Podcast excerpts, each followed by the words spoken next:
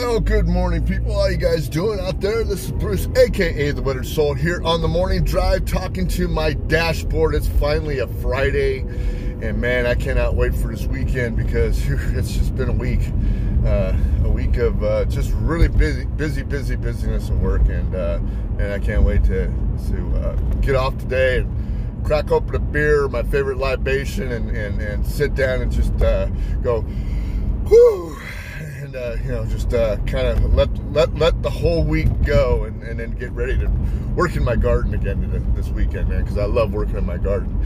Anyway so it's finally a Friday and I and I've been having some technical difficulties. Didn't have a morning drive yesterday because uh, one I thought it was real shitty content. I really didn't like it uh, and then I just got too busy at work to really upload anything.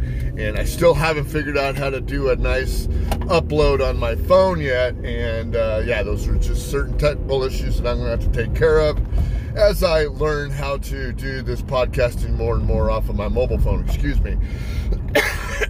COVID cough. Anyway, so uh, hey, so uh, what pops up in the news today? Or yesterday, late yesterday, was that Hillary Clinton is back in the spotlight. At least for Fox News, she is. And I go to Fox News because I love to laugh. And uh, and you, let me tell you, if it wasn't for Fox News, MSNBC, and and uh, and CNN, I wouldn't have anything to laugh about because you know the content out there is pretty bad. But anyway, uh, so Hillary Clinton has got this idea that she is going to, or not got an idea, she's been asked to do a big speech, a big rally at one of the Democratic uh, uh, fundraisers or conventions that they're having here pretty soon. And it's being touted by Fox News that this could be the situation, that Hillary could be running for president again. And believe me, let me tell you, you know, they're talking about this rematch, about Trump uh, versus Clinton rematch. And uh, you know what?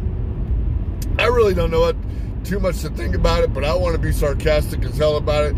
If any of you guys put Trump or Clinton back in office, you know, it, it, it's just it's over. But but you know what? It's been over for a long time, really, with with American politics and who we put into office and how we run the lesser two evils and things like that. But I mean, really, the credibility with any of anybody who runs for office right now is just at suspect at best. Now, probably one of the front runners on the Republican side, of course, is going to be Donald Trump. But let's face it. I mean, you know, with the media coverage that Donald Trump got and the uh, diversion from the business at hand that Trump got, I don't think that uh, that that he would be a great fit for the United States. Not to be saying that Biden isn't getting the same distractions and things like that, but uh, you know I don't think that Biden's doing much for for our country anyway. Uh, but to put Clinton back into the race, uh, somebody who has nothing to prove and nothing to give to the American people, I think is just a terrible idea. And I think that more likely that you have a DeSantis, maybe a uh, Tulsi Gabbard type uh, situation where, where something that I would definitely look at if I'm looking at the Republican or the Democrat Party because I'm an independent voter. I lean towards libertarianism, but believe me, the Libertarian Party is not going to be doing anything quickly as far as putting anybody viable into the slot of, of having a president. However, the Libertarian Party is starting to put people into uh, into places, into cities and, and counties, and, and, and, a little bit into states too. So uh, that's something positive for the Libertarian Party. Anyway, but like I said, I, I don't think that Clinton would be a great fit uh, I think you know the scandal.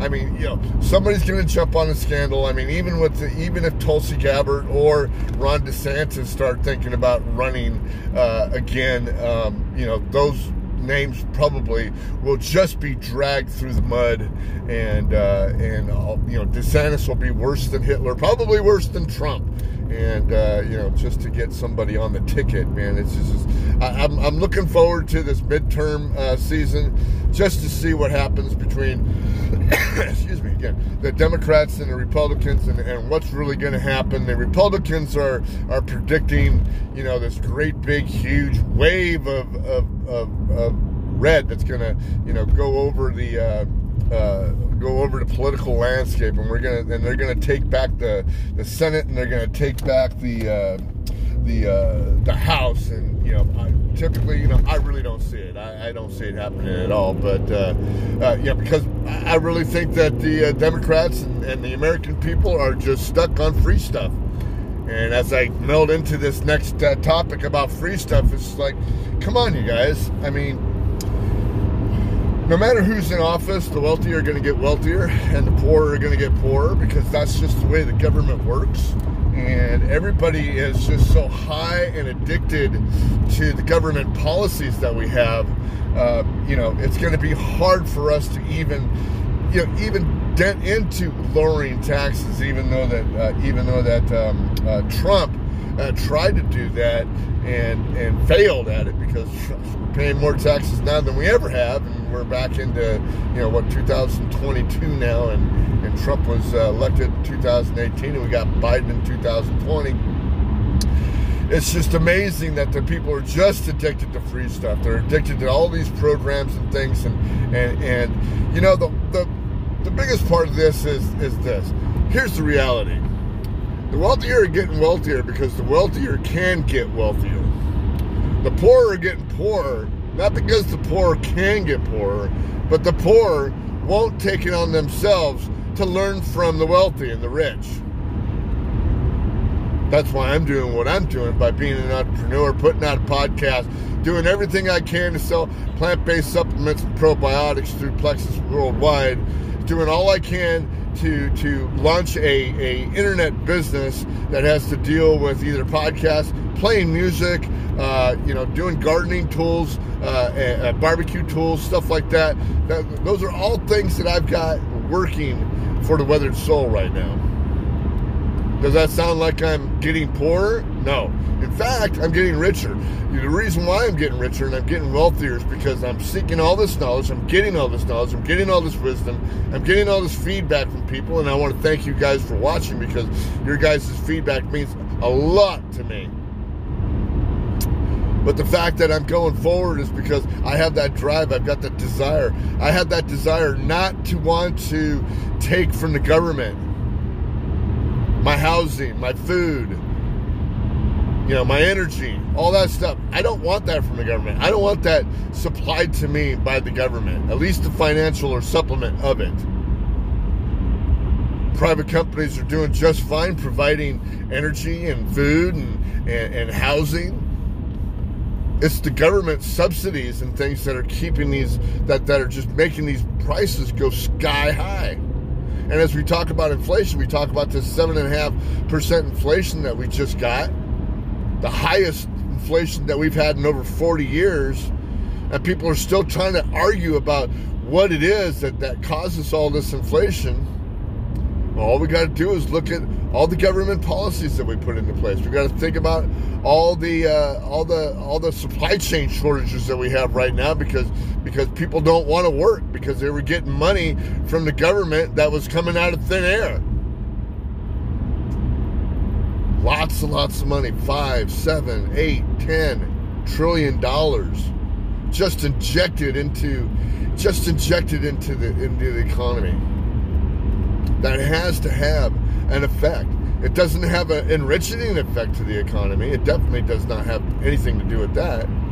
Stock market's going bonkers, so that's not a barometer of the uh, of the economy. Although some people want to tell that you know if the stock market crashes, all of a sudden the economy is bad. No, no, no, no. Those prices out there that you're seeing, that four dollars and twenty five cents a gallon for fuel that I'm paying, is is what I'm seeing at the pump.